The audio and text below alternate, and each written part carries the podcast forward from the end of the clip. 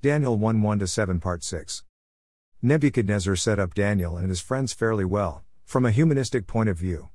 They were awarded a free three year education, and three square meals a day. What's not to like? However, there was a problem lying beneath the surface. Daniel, et al., must have realized that eating the king's food would be a subtle acceptance of the land in which they found themselves. Let's remember they were captives, and not in Babylon for a work study program.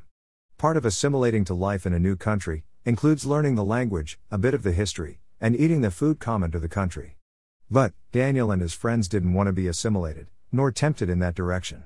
Accepting the food, as innocent as it seems, would slowly make assimilation less objectionable.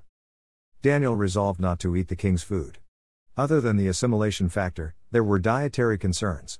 Most of the food would have been offered to idols first, therefore making the food unclean to eat. The Chaldeans also ate horse flesh and pork, another taboo of the Jewish diet. Daniel didn't want to go against God by eating food not properly prepared, or forbidden. So he declined, respectfully.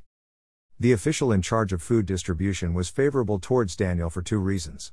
One, I'm sure was Daniel's attitude, but more importantly, it was that God granted Daniel favor in the eyes of the official. When we follow God's will to the best of our ability, his favor surrounds us, and can influence those we interact with. To be continued.